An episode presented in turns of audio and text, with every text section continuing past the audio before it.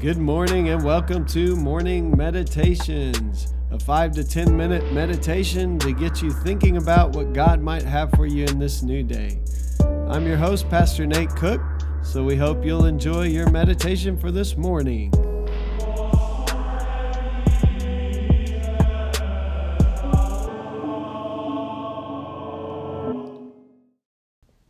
Hey, this is Pastor Nate, and this is your morning meditation for Thursday, April 11th.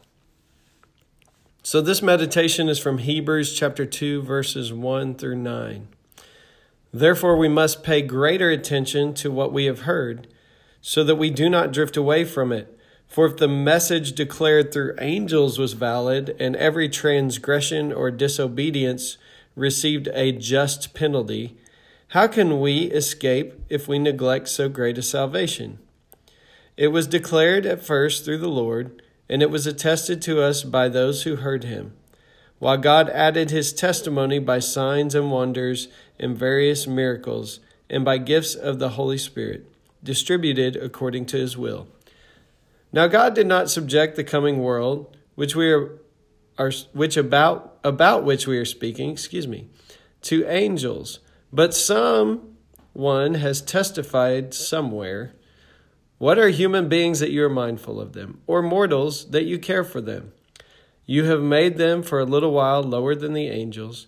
You have crowned them with glory and honor, subjecting all things under their feet. Now, in subjecting all things to them, God left nothing outside their control. As it is, we do not yet see everything in subjection to them. But we do see Jesus, who for a little while was made lower than the angels, now crowned with glory and honor because of the suffering of death, so that by the grace of God he might taste death for everyone. So, this passage is a little bit easy, I think, to get lost in the weeds of what's going on. Simply to say, this is a passage about uh, Christ graciously taking on the pain of death and conquering uh, victory over sin and death and being placed above um, everything, subjecting everything under his feet. Um, the beginning part is a little bit about you, you read a lot of you hear a lot about the angels um, and basically there's a comparison going on here between the message declared through angels and that message being valid um, but now the message has been entrusted to one lower than an angel, in that Jesus took on the form of a man lower than angels. And so it's a little bit confusing, but but suffice to say, it's really about Christ's uh, redemption, the gift of salvation that's offered to all of us, um, and that that gift came through suffering and through death of Jesus, who died for all of us. It says so that we don't have to die if we receive this gift of salvation for our sin. Christ has died for all of us. And so there's a sense in which we can be forgiven by the grace of God and by the, the um, righteousness of Christ and the life of Christ and the death of Christ and the resurrection of Christ. We can uh, live new lives in Christ because He has been, everything's been placed in authority under his feet. And so the question here in the beginning is um, d- don't drift away from that teaching. uh, it's not really a question, it's a statement.